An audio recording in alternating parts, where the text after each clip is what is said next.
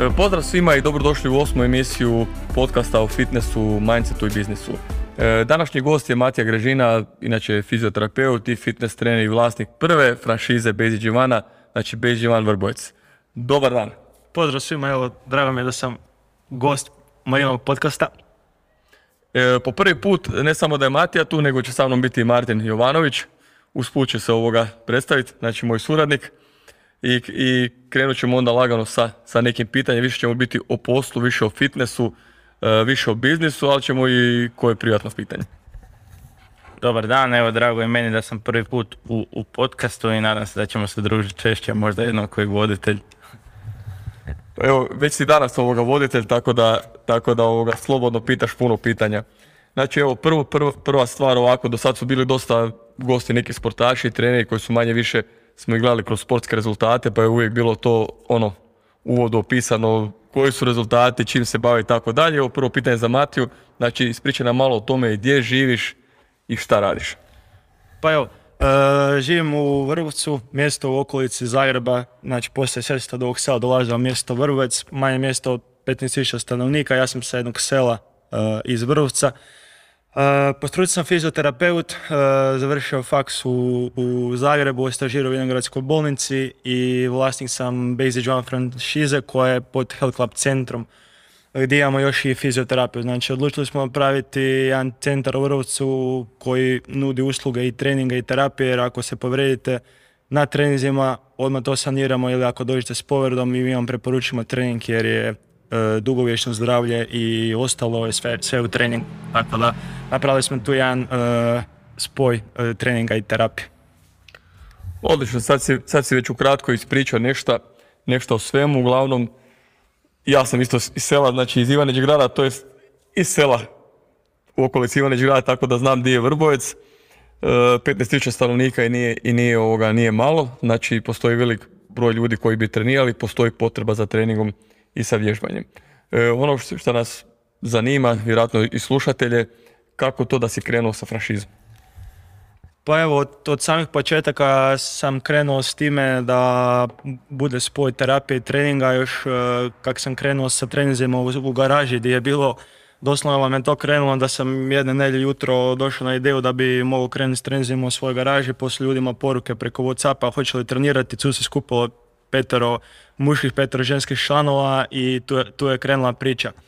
I onda kako sam imao knjigu Marina Basic Training for Life, eh, vodio sam rekreativce po, po tim trenizima i bilo ok, međutim to je bilo onako, ovoga, ajmo reći, nije bilo sve baš profesionalno. Odlučio sam se za certifikaciju, Basic Pro certifikaciju i tu je lagano krenulo. Krenuo sam tražiti prostor na, u gradu, baš u Vrvcu, jer teško da će ljudi doći u, u garažu na selo vježbat. Uh, ja, ja, bi, ja bi došao u garažu put. Da, a garaža, garaža radi baš ovoga, dobre, dobre rezultate i ljudi koji su bili tamo govore da je to bila baš posebna jedna priča, ali kak ide biznis na, na više i sve to, onda potrebno je malo to sve povećati. Eto, krenuli s malim prostorom od e, nekih 90 kvadrata. E, prvi trening smo imali 100 članova jer smo radili dobar ovoga, marketing i ostalo i nakupilo se 100 članova prvi dan treninga. E, došla korona pa smo bilo malo tu ovoga, zatvoreni i svašta i nakon godinu dana smo se preselili u prostor 400 kvadrata. Kad smo se preselili u prostor 400 kvadrata, u međuvremenu ovo sve od garaže do, do tih 400 kvadrata je bilo s pomoć Marina, ovaj, gdje smo se čuli za svaku i najmanju sitnicu od, od postavljanja giri, gdje da stavimo girje, do toga kako treba izgledati puls, e, sve kako je on rekao, tak sam ja napravio, doslovno prekopirali BCG One u malom i sad smo ga prekopirali u franšizu na malo većem, ono, ajmo reći par stepenica ispod baš pravog BCG-ma. E, za franšizu se odlučio se povećao broj klijenata, povećao se broj trenera, ja sam htio napraviti jednu stepenicu više i mislim da je ta franšiza bila jedni korak unaprijed koji smo mogli napraviti jer bez stručne pomoći ljudi koji su prošli već ono što vi želite napraviti teško je da možete, možete sami. Ja sam mogao sam otvoriti ovo, ovo sve, ali mislim da možda ne bi bilo na ovoj razini, to je vjerojatno ne bi bilo na ovoj razini na koje je sad bez pomoći ljudi koji su to prošli. Tako da ako se hoćete štediti vrijeme i napraviti uh, ono kaj recimo Marino kad kaže da je napravio 20 godina, mi smo sad došli u dvije godine do 400 kvadrata i blizu 200 članova kad je fitness sezona, ljeto malo manje, tada preporuka je franšiza i zato sam se ja odlučio prvenstveno za franšizu da budem siguran da znam da su ljudi iza mene koji su to već prošli i za svaki moj problem oni mogu ovoga naći rješenje i reći mi ovoga kak dalje. Pa uglavnom rekao si ono, ono što će svaka uspješna osoba reći, moraš osjetiti taj neki ono, impuls, nešto je, to je to, to želim raditi, kao što je svako odsjetio od nas, ono, želim biti fitness trener, želim biti kondicijski trener i hrpa takvih ideja su jednostavno došla, kako kažu, to je taj moment, ono, e, u, ko- u kojem dobiješ taj neki poriv i to, tako da nije ništa slučajno. I druga stvar koja je jako bitna, znači uspješni ljudi su, kažu, sporo donose odluke, ali brzo, brzo primjenjuju, tako da ti čim si odlučio krenuti iz garaže u manji prostor, odmah si zvao, došao na certifikaciju, poduzimao si korake, uzeo si franšizu, nisi, nisi čekao ništa. I još jedna stvar, kod uspješnih ljudi što žele kupo, kupiti vrijeme. Znači jednostavno vrijeme je najveći resurs, resurs i jednostavno ti želiš, ako, ako imaš mentora, da ti on ubrza taj napredak. To je ono što sam ja tražio ono, cijeli život i isto sam imao dosta mentora koji su mi pomogli.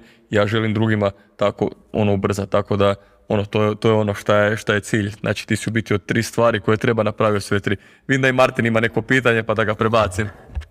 Ja sam te htio pitat, što smatraš koje su tvoje osobine koje su, ajmo reći, bile prediktor tvog uspjeha, pošto si vrlo mra- mlad napravio uspjeh i u vrlo kratkom vremenu si došao od 0 do 400 kvadrata, što je dosta trenera zapravo rade cijeli život da bi postigli ovo što si ti postigao u kratkom vremenu. Pa me zanima što, što misliš da je to tebe razlikuje od ostalih trenera koji možda nisu napravili isti rezultat kao ti. Pa evo, prije svega, mislim, jo- još nismo na tom levelu koji bi ja htio da postignemo, a ovo kad nam se dovelo do sad, eh, hard work pays off, jednostavno. Od pet ujutro do, do ponoći, dvije godine rintanja bez eh, izlazaka, druženja. Prije sam ja pratio svaku utakmicu Lige prvaka, u zadnje dvije godine sam pogledao možda par. Nisam, prestao sam igrat nogomet, bilo je tu baš teških, teških trenutaka, jak niste spremni baš eh, iz kalice da par godina za, za to neš veće, mislim da je to najveći, mm, najveća prednost koju imaju uspješni ljudi od eh, ovih manje, manje uspješnih jer i Marino i Martin siguran sam da rade po, po čitave dane, a neki odrade 5 sati i kažu da im je dosta, mislim da hard work je ono što mene dovelo do, do ovoga. E, to je istina, ja bi se nadovezao na tebe. Znači, jedna stvar koju sam čuo ovoga od jednog američkog trenera kaže I will overwork you. Znači, radit ću više od tebe i to je ono šta je cilj. I druga stvar šta često puta kažu, razlika između ljudi koji su uspješni u poslu je da rade i kad im se ne radi, a da ovi drugi rade samo kad im se radi. Znači, jednostavno treba držati isti level non stopa, nije lako se dići svaki dan u 5 sati pa raditi cijele dane, tako da evo ti si dao formulu, znači morate određene stvari žrtvovati. To je vaš odabir, možeš gledati Netflix, ima dobrih filmova, možeš gledati Ligu prvaka, ima dobrih utakmica, a možeš to žrtvovati svoje vrijeme i novac uložiti u posao ko što je Matija napravio i da mu se to vrati. Ja mislim da je, znači morate imati tu motivaciju da jednostavno to volite, to je prva stvar, druga stvar, njemu će se to vratiti kasnije, imat će vremena i za Ligu prvaka, i za filmove, i za neke druge stvari.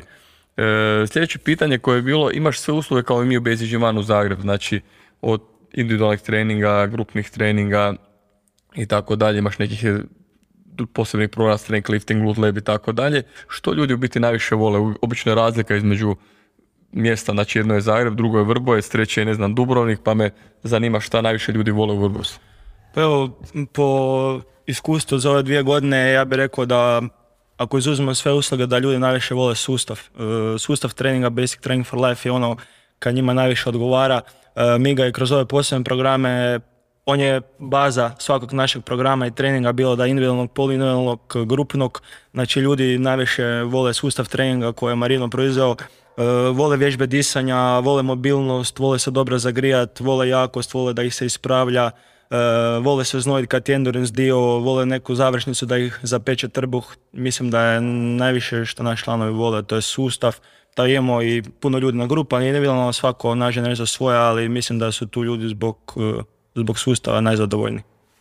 E, upravo si rekao ono odgovor najbolje što sam ikad ovoga čuo, jer jednostavno ono što je najbitnije je taj sustav, jer jednostavno vježbi imate različitih, samo je stvar kako ćete to uklopiti i da u biti date klijentu ono što on želi, ali ono što mu treba. Znači, naravno da ljudi žele tjelesni izgled i da se bolje osjećaju, ali zato trebaju raditi vježbe riseta, vježbe disanja, vježbe mobilnosti, neki sporih ponavljanja, izometrije i tako dalje.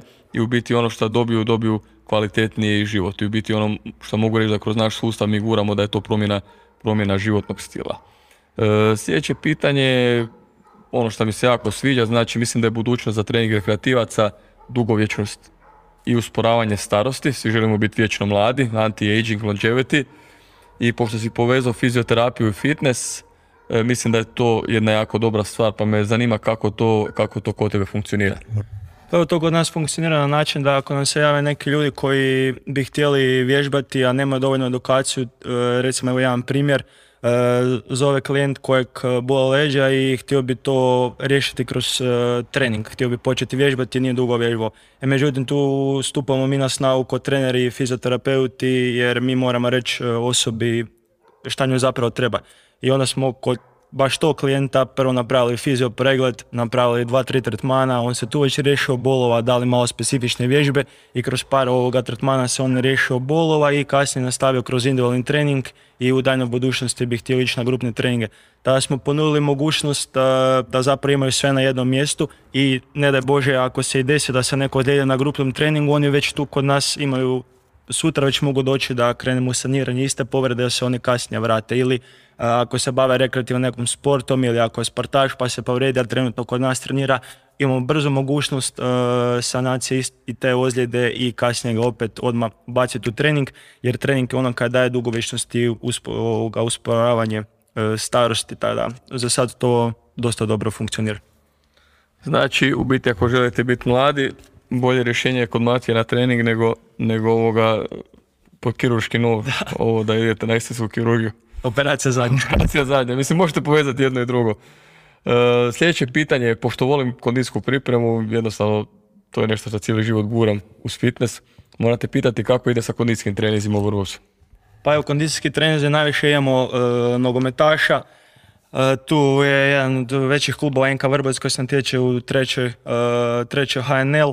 E, imamo najviše sportaša iz Vrbovca s tim da moram naglasiti da je Vrbovec e, mjesto e, dobrih, dobrih sportaša, tada imamo dosta i mladih reprezentativaca hrvatskih koji igraju recimo u Dinamu, u Sesvetama i nekim klubovima bliže Zagrebu, tako da i oni dolaze na treninge, ima i tu atletičara dobrih i tenisača, tada mislim da Vrbovec je mjesto koje daje dobre, dobre, dobre sportaše i mi se trudimo tu dati što bolju uslugu kažem, najviše nogometaša jer na Balkanu je, ajmo reći, nogomet uz, uz možda košarku, tenis. Nogomet je religija. Da, nogomet je sve, tako da najviše imamo evo, nogometaša i trudimo se tu kondicijsku pripremu napraviti na visokoj razini gdje pazimo da dečki ne budu ni pretrenirani, pazi se na svake najmanje detalje da nisu povrijeđeni i trudimo se, kažem, pružiti što bolje. E, super. E, to je to, mislim, ono, kondicijska priprema je jako bitna za sport i bez toga se ne može i super je da ljudi mogu i u drugim mjestima, ne samo u Zagrebu, imati mogućnost kondicijskog treninga. Često puta u klubu koliko god kvalitetno radili, jednostavno treneri nemaju vremena, jednostavno i mogućnosti da odrade kondicijsku pripremu, tako da svaki sportaš koji želi napredovati mora raditi dodatno kondicijske treninge. Evo jedno pitanje, očekujem da se i Martin uključi. E, jedno je biti fitness trener i fizioterapeut, a drugo je kad moraš biti voditelj vlasnik. Pošto mi je rekao ovaj jedan moj trener koji je otvorio dvoranu, kaže coach, coach, je rekao šta je? Uf, koliko je lakše biti trener, a ne trener menadžer, je rekao da. E, u stvari tu su potrebne neke druge vještine, ali čim radiš sa drugim ljudima i pod navodnicima ono, vodiš nešto, imaš neki leadership, nije lako. Pa me sad zanima koliko si u biti naučio u tome u zadnje dvije godine. Znači, treninge smo kroz seminare, kroz sustav naučili i tako dalje i to dalje učimo. Međutim, ove neke druge stvari oko odnosa vođenja organizacije, to su neke druge stvari. Pa evo sad me zanima ovoga koliko si naučio o tome? Pa evo prije... Ili još Uvijek učim do kraja života. Najbolje se greškava. Ovaj, mislim, puno mi, puno mi pomaže Marino i njegovi voditelji oko vođenja i toga svega, ali jako, jako teško biti vlasnik, vlasnik dvorane, voditelj 5, 6, 10 trenera, morate brinuti o milion drugih stvari, tada to je teže, teže puno treninga kako je rekao Marino, sustav i treninzi se nauče brzo uz, uz kvalitetne edukacije i certifikacije. Vi to polovite uh, za kratki period, ali uh, vaše reći, komunikacijske vještine, vođenje, to je nešto što se gradi duže vrijeme i tu je prostor za napredak do, ja mislim da do, do kraja života. Kad krećete nešto svoje, ne možete si priuštiti od početka da imate i voditelja za, za e, prodaju, voditelja za odnose s trenerima, za klijente i svašta, tada sve je na vama. E sad, e, to sve ide postepeno. Ja na početku kad sam to krenuo, meni je bilo samo da su dobri treninzi, samo da su dobri treninzi. A kasnije kad treninzi, svi su bili zadovoljni s treninzima, tu je došao jedan veliki upitnik, a to je op, moramo voditi pet trenera, moramo brinuti, to će biti e, sve čisto, računi plaćeni, papiri uredni, to sve.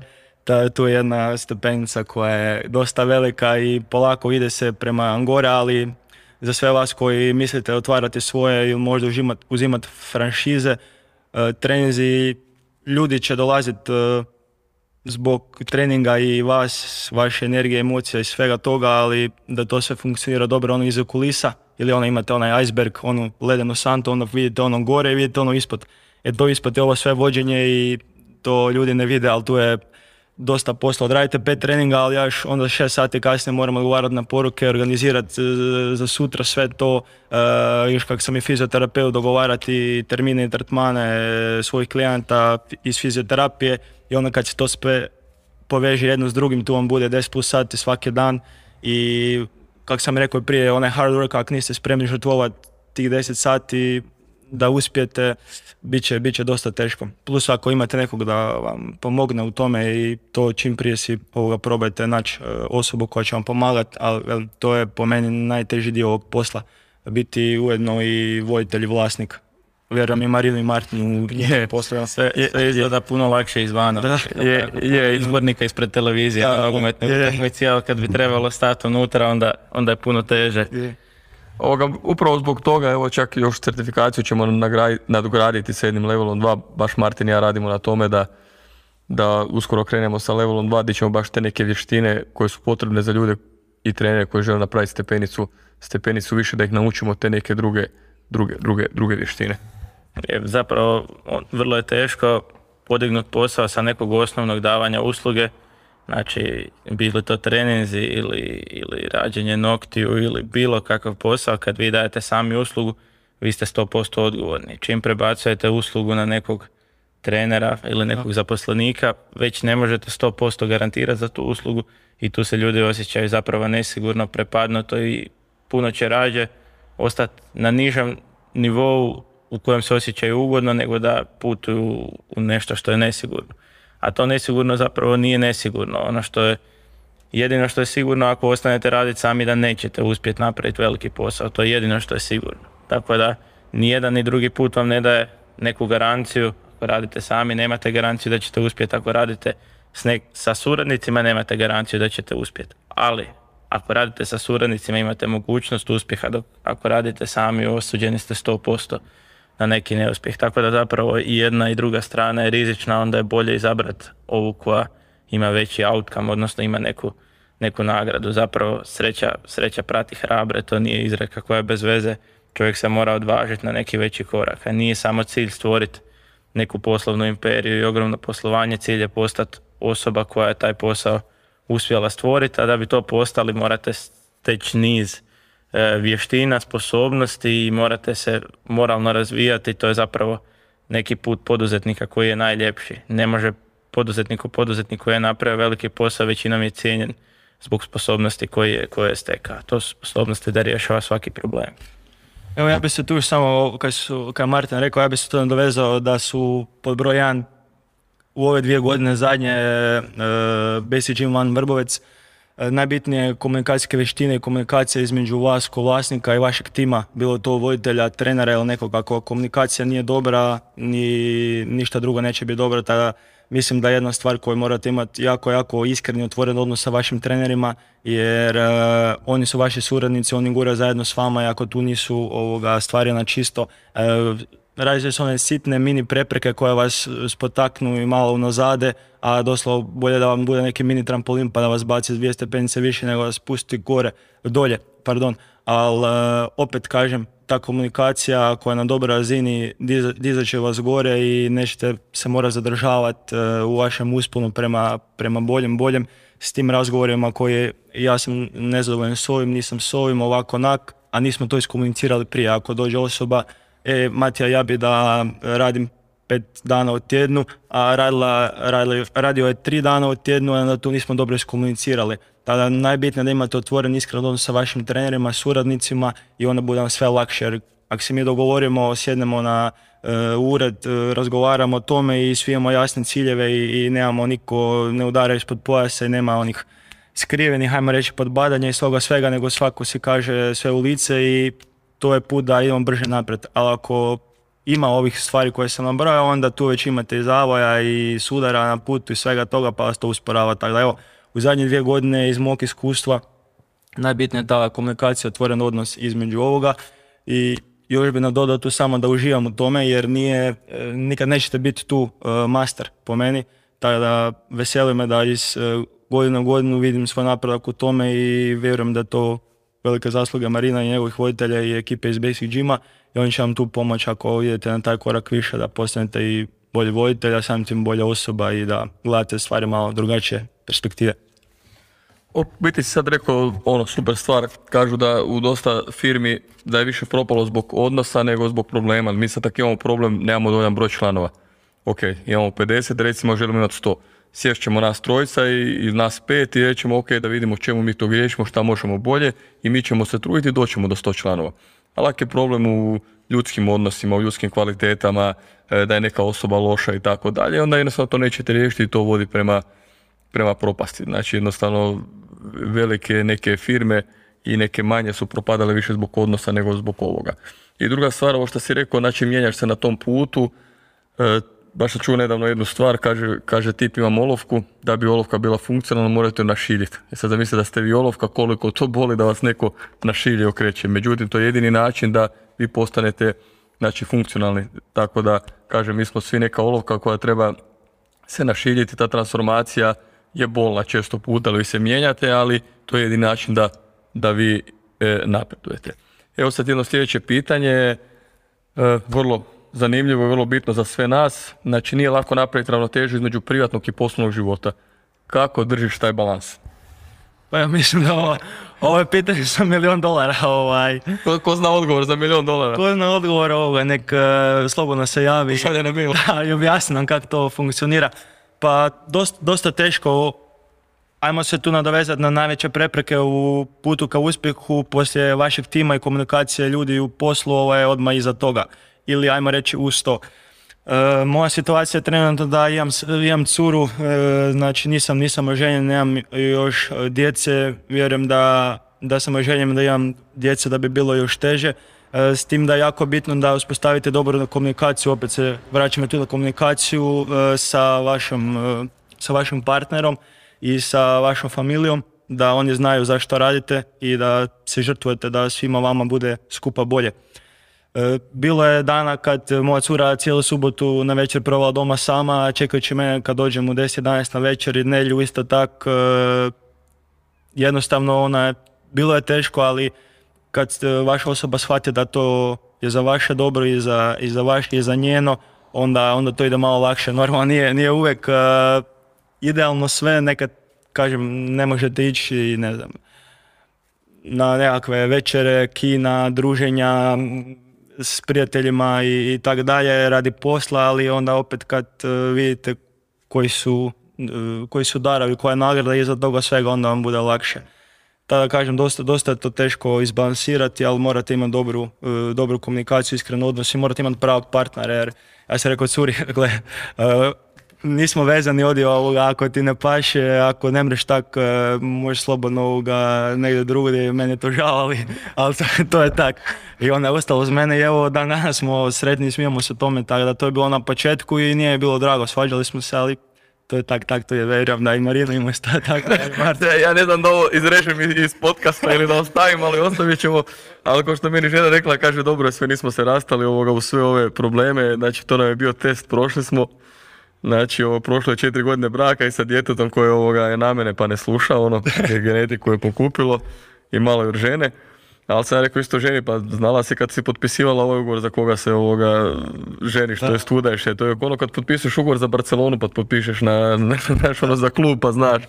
Tako da ono, malo se šalim, ali nije lako držati znači, privatni poslovi jer morate često puta žrtvovati, umorni ste i puno puta ljudima koji su oko vas ne možete pružiti toliko energije, ali jednostavno, jednostavno nema ništa džabe, znači jednostavno morate prioritete neke staviti i jednostavno morate žrtvovati. Znači ja ne znam nikoga ko, nije, ko je napravio velike stvari da nije žrtvovao malo privatni život, to ne znači da trebate zanemariti dijete ili ženu ili tako dalje, pa imati nesređen privatni život, međutim često puta nećete moći otići tri tjedna na more ko što ljudi idu, ićete manje, ali zbog toga će posao biti dobar i moći ćete svojoj obitelji pružiti neke stvari koje inače ne bi mogli. To je jednostavno, to je jednostavno tako, nije to ništa loše, nije da sad Matija zbog toga pati, nije da obitelj totalno zanemaruje, ali jednostavno u nekim trenucima znači nemate dovoljno vremena za sve, tako da se morate s time ovoga pomiriti da će to biti u nekim periodima više, u nekima manje. Ja mislim da i Martin treba nešto ovoga ne reći, iako ja ne priznam ove koji još nisu oženjeni, ali.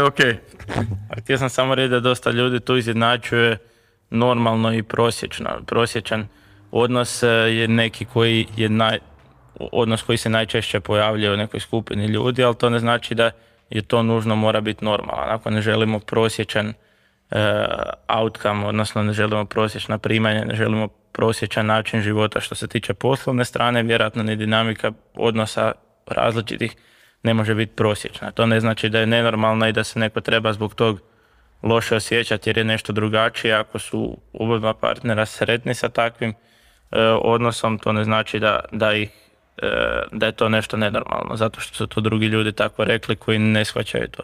Pogotovo ako oboje, oboje ljudi u vezi muškarac i žena ili muškarac i muškarac ili žena i žena, da budemo politički korektni, rade. Podcast za sve. Ovo će biti možda prvi podcast koji će možda zabraniti ali okej, to je na Martina ide. ne znači, ne znači da je to nužno, nužno loše zapravo. U istraživanja koje su pratila dinamiku odnosa i, i, i uspješnost u poslu kažu da su najuspješniji parovi oni ko- u kojem i muškarac i žena rade isti posao, imaju isti cilj, iste vrijednosti, ali zapravo oni nisu najsložniji. A najsložniji su odnosi u kojem rade oboje isti posao, ali je jedan jako dominantni u odnosu na drugog, drugi zapravo radi kao pomagač, ali oni financijski puno manje ostvare. Tako da to je uvijek neka, neka vaga, to je samo zanimljiv podatak. Ali svako tu mora svoje borbe voditi. Da, to kako je rekao Marino, ima ovih Netflix serija, filmova i svega toga, ali vi plaćate cijenu da vam kasnije bude lakše i žrtvujete tu trenutnu akutnu satisfakciju gledanjem e, filma, druženjem, izlacima i takve stvari, ali kad gledate dugoročnu sliku za 50, 15-20 godina, onda znate da je to ispravan put i kad vaš partner to shvati, onda je dosta lakše. Pa čak, čak, čak i prije, ko sam rekao u jednome kratkom ovoga videu, radi teško da ti bude lagano, radi lagano da ti bude teško. Puno ljudi koji rade lagano, kasnije problemi, a koji rade teško i trude se kasnije, kasnije bolje.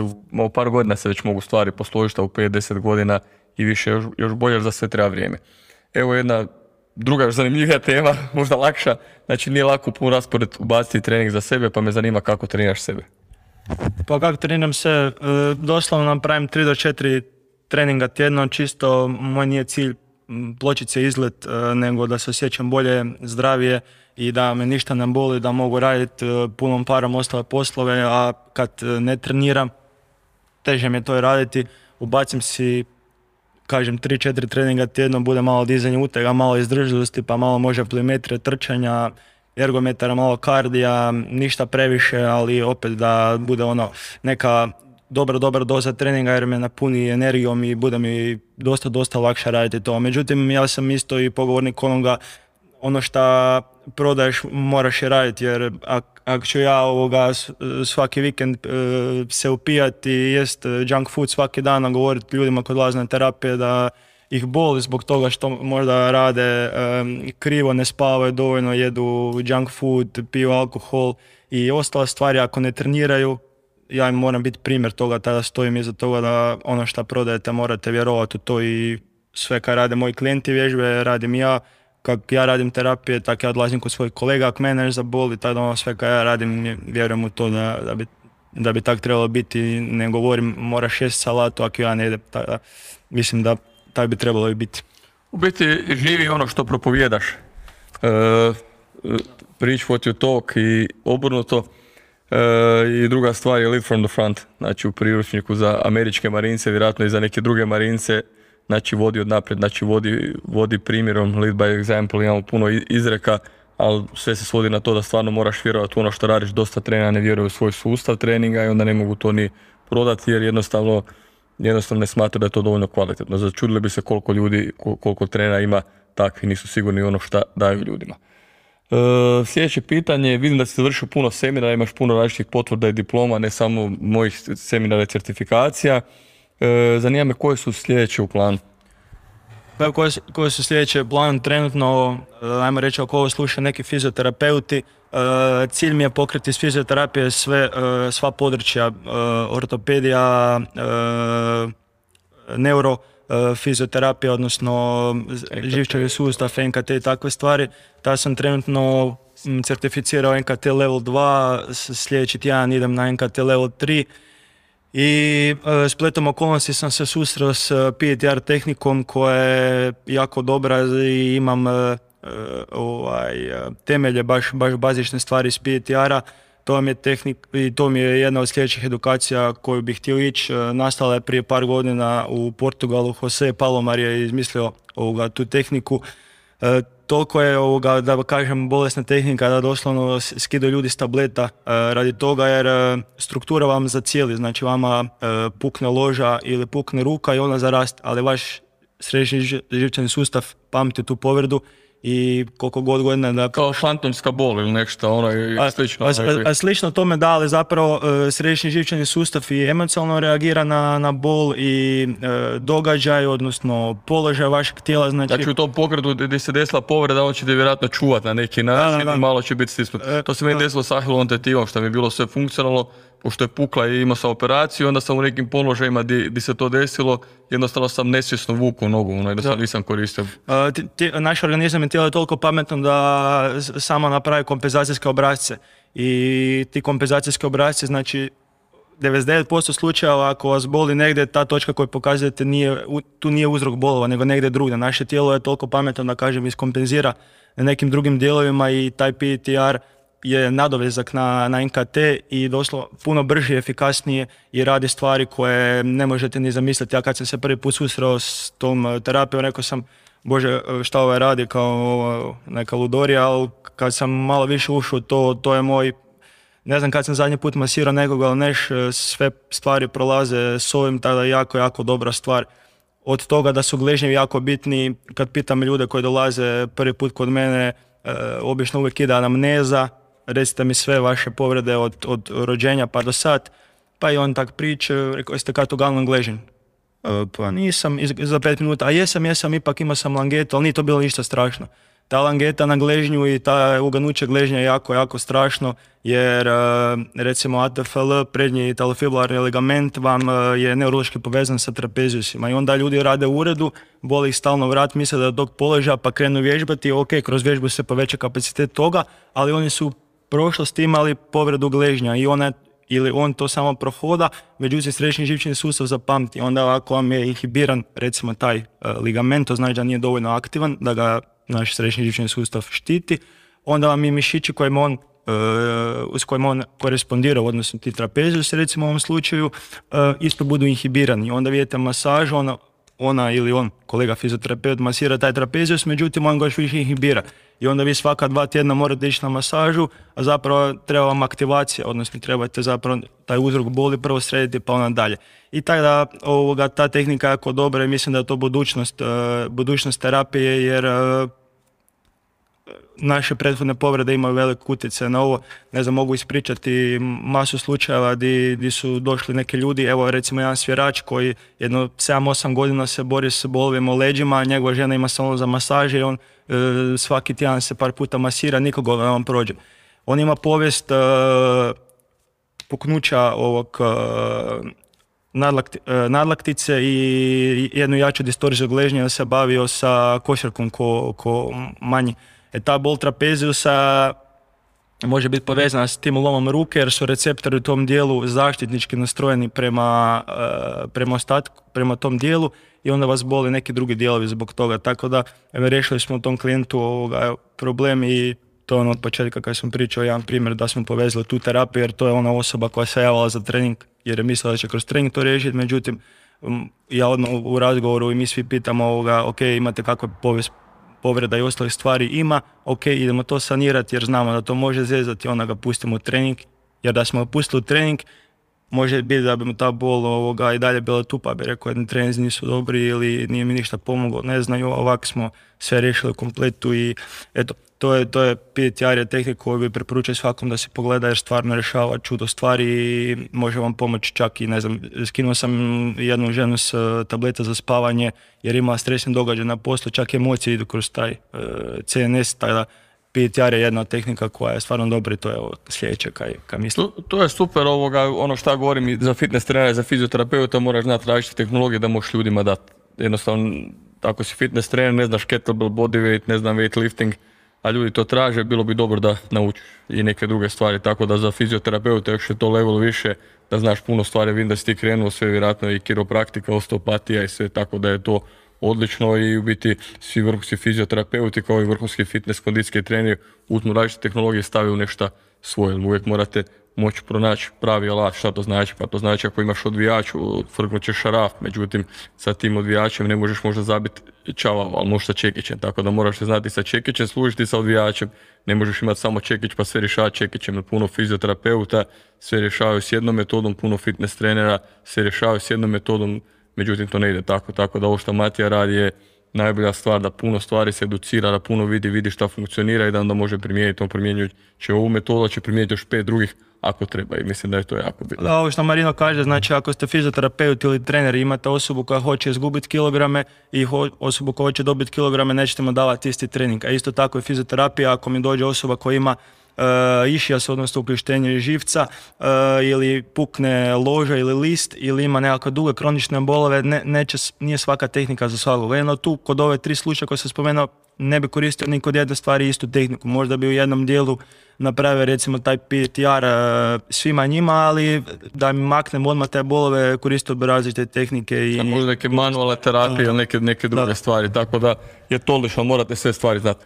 I zadnje pitanje, ko ti je uzor od sportaša, trenera, poslovnih ljudi, da li imaš neke, neke uzore? Ja znam ko je Martin uzor, nego ne govorim, ne govorim, e, o- ovdje ima, ima u svjetskim razmjerima ko mu je uzor, da ne bi mislila sad kažem da sam mu ja uzor. ovoga, nego ima ljudi koji su, koji su mu uzor, znam koga prati od ovoga e, edukatora za biznis.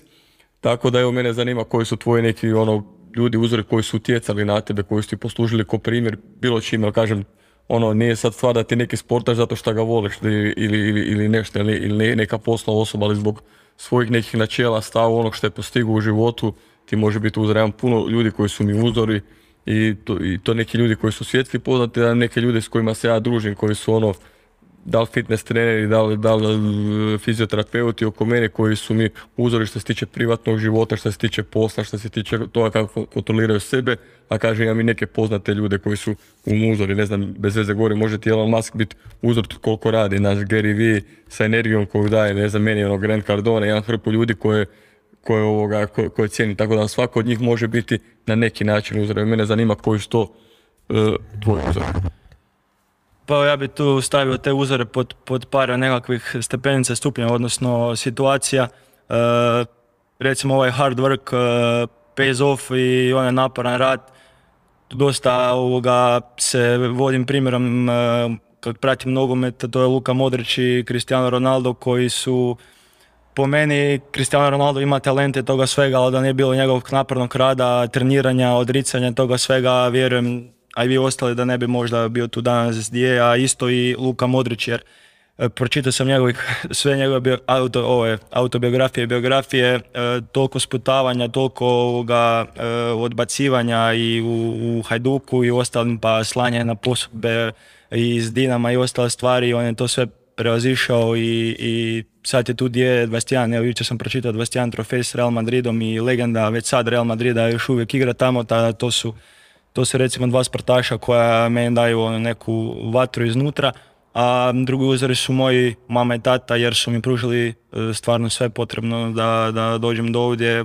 Mm, nismo bili ni najbogatiji, niti najsiromašniji, bio sam dijete koje je imalo sve što treba nisam imao niti ovoga luksus, a niti mi nije ništa falilo i mislim da moj cilj je pružiti isto moje djeci jer da, da imaju sve što im treba da budu lijepo odgojen i mislim da je to ovoga, jedan od većih, e, u današnjem svijetu baš je jedan od većih ovoga, e, pozitivnih e, karakteristika jedne osobe. Eto. Mene, mene zanima Martine, koji su tvoji uzori? Moji uzori po pitanju, po pitanju biznisa, to su... Samo ne reći sad neki stric ono, iz, iz Gospića. Po pitanju biznisa definitivno Alex i, i Leila Formozi, to je jedan par koji je u onoj dinamici koja zarađuje najviše, o kojoj smo pričali malo prije. E, to, su, to su definitivno ljudi od kojih sam dosta naučio. Čovjek ima logiku da radi samo sa biznisima koji zarađuje preko 3 miliona i onda zapravo pomaže besplatno svim ljudima da dođu do ta 3 miliona. Isto tako Gary Vee koji ima za cilj e, promijeniti cijelu poslovnu dinamiku, odnosno e, želi, želi promijeniti svijest ljudi koji zapošljavaju druge da budu dobri prema njima i to je jedini način zapravo da, da izgrade svoj posao kroz, kroz, širenje, kroz širenje nekog, neke, ajmo reći, dobrote i, i, i empatije, jer svi koji zapošljavaju druge ljude mogu napraviti on svijet malo boljim malo boljim mjestom. Uvijek možete utjecati na neku svoju zajednicu koja vas okružuje i što više poslovno rastete, ta zajednica raste, raste oko vas i onda i tako i tako za 300, 400, 500 godina neće, neće od tog ništa ostati, pa bilo bi dobro da bar dok imate utjecaj napravite nešto dobro oko sebe. I tako da motiviran sam s njima, ali isto tako kad radite svaki dan 12 sati, 13 sati, a imate 22 godine i onda vidite da neko koji ima više od 40 godina i 20, poslo, 20 godina radnog iskustva, znači Marino radi još na to dva sata više, onda, onda vas to mora motivirati ili vam mora ići na živce, ovisno kako se postavite. I oboje. ili oboje. I onda ako, ako može on, kako mogu ja ne moći. To je, to je Te- tako. te- Teško ona fraza da me nećeš e, kao outwork me kod Marina prolazi, tako da tu ovoga, moraš se jako potruditi da to, da to se uspije napraviti. A da, mislim da ovo super su rekli, drago mi, drago mi da ste me pohvalili. Ovoga, I ono, drago mi je da utječem na vas i na druge ljude na taj način, to je cilj. Ono što bi ja rekao, koji su meni ono uzori, uzori su mi iz različitih područja različiti. Znači recimo Steve Maxwell koji ima 70 godina je meni uzor kako treba živjeti kao stariji, koliko je on zdrav, koliko je u treningu, koliko e, čistu glavu ima mentalno posložen, znači to vam može biti uzor. Druga stvar, možete imati uzora oko nekih financija, volim čitati knjige od Roberta Kiyosakija zato što na neki način se osjećati siguran kad on objasni kako stvari funkcioniraju. Ima hrpa motivacijskih ovih nekih govornika od Jim Rona pa nadalje koji su, koji su zanimljivi od sportaša. Morate cijeniti, ne znam, Michaela Jordana koji je trenirao nemoguće puno pogledate, ne znam, The Last Dance, onda vidite u kako je guro, pa ne znam, Rafaela Nadala i tako, kao ono je Cristiano Ronaldo, jednostavno to vas motivira da i dalje tre- trenirate i da dalje radite svoj posao. Mislim, ja od svojih sportaša vidim, ja ne znam, da sad nekog ne preskočimo, ne znam, Ante Budimir koji je posvećen i obiteljski čovjek i veliki je vjernik i onda pokupim dobre stvari od, od njega i puno trenirat Filipa Zupča koji gura, e, jede, spava, trenira i tako dalje. Od tih nekih svojih sportaša ja isto pokupim da trebam biti još bolji. Kažem, uzori vam mogu biti ljudi, ljudi oko vas, onda imam neke prijatelje koji su stvarno dobri, obiteljski, dobri odnosi sa ženama, sa djecom, dobro odgajaju ženu, dobre, imaju moralne vrijednosti i tako neke druge stvari. E, to, su, to su mi isto uzori. Ja kažem, ovo ima hrpa knjiga koje su mi stvarno pomogle i moram biti ljudima zahvalan zahvalan na, tomu, neke, na tome neke ljude sam upoznao, neke ljude nisam upoznao, uživo ali ih pratim i zato su te društvene mreže dobre što u današnje vrijeme možete stvarno utjecati na puno ljudi sa svojim nekim izjavama, sa svojim e, primjerima i jednostavno sa nekim sadržajem koje dijelite. Eto, ovoga, došli smo do kraja. Evo, Martin još želi nešto reći i onda ćemo zaključiti osmu epizodu. Htio sam pitat samo Matija, ljudi kad, ako mi se svidjelo ovo sve što si govorio, gdje te mogu naći, na kojoj adresi i na gdje, kako ti Instagram ide. Pa evo, ako imate kakvih pitanja bilo oko franšize, posla ili fizioterapije, slobodno ko- kontaktirajte putem Instagrama ili Facebooka, Matija e, Grežina na Facebooku, na Instagramu e, Matija Grezina, e, sve spojeno malo i eto, pošaljite poruku, nemojte se ustručavati i to je to stranica od franšize Hill Club Centar, BSG Iman Vrbojec i Physio One je terapija koja uskoro ga e, krećemo s marketingom, tu do sad nismo, tako da eto, e, te tri stranice možete pogledati i slobodno se javite za, za bilo koje pitanje. Isto tako, ako se neko prepozna u njegove priče da želi izgraditi neko poslovanje svoje, tu je uvijek Marino dostupan da vam pomogne. Moja preporuka je također, ja sam došao na njegovu edukaciju, na kraju sam postao njegov suradnik, tako da najpristupačniji čovjek e, u, u Hrvatskoj što se tiče toga. Pa evo, kad smo pri kraju, ja bih se htio za- zahvaliti Marinu i Martinu na ovom, ovom podcastu e, i Marinu posebno na, na svemu ovome u zadnje dvije godine, jer to je čovjek koji će vam pomoći bez da uzmete ovoga i certifikaciju, franšizu jer je dobra osoba i ima sve karakteristike koje, koje, koje pružaju uspjeh, tako da i bez ovoga franšize ja mislim da bi mi pomogao i onda, makar ovoga, je sad ovo jedan već level, ali evo stvarno ovoga, koliko ja imam zasluga, toliko svima pričam da i sve ovo kaj me Marino pomogao i doslovno sam mu bio predosadan na Whatsappu, porukama i svem tome, ali se isplatilo i doslovno nemojte se ustručavati, stalno pilajte nekoga i ako hoćete napraviti nešto slično ovak, eh, makar kažem nismo još ni na pola toga kad bi ja htio. Tek, tek smo krenuli. Tek smo krenuli, da, javite se Marinu i Martinu i svim tim ljudima iz Basic Gym One jer će vam sigurno pomoći u svim vašim ovoga, ciljevima. Ovako, i hva- hvala i vama. Ono, ono što ja smatram dvije stvari. Ono, jedna stvar ja bih volio ono, da su meni pomagali i na taj način s tom mišlju ja idem da pomažem drugima. Jer cilj mi je da pomognem ono, kao što bi ja volio da je meni neko prije 20 godina pomogao, a i neki ljudi su mi stvarno pomogli oko toga. I još jedna stvar je, kažu kad je učenik spreman, učitelj se pojavi. Tako da mislim da se sve dešava s razlogom i da mi je drago da smo se svi spojili. Ono što je meni najveća satisfakcija i zadovoljstvo je da radim s ljudima s kojima uživam i koji su mi stvarno dobri ljudi, dobra energija. Tako da sam ja sretan što radim sa Matijom i sa Martinom i sa svim ostalim svojim suradnicima i trenerima.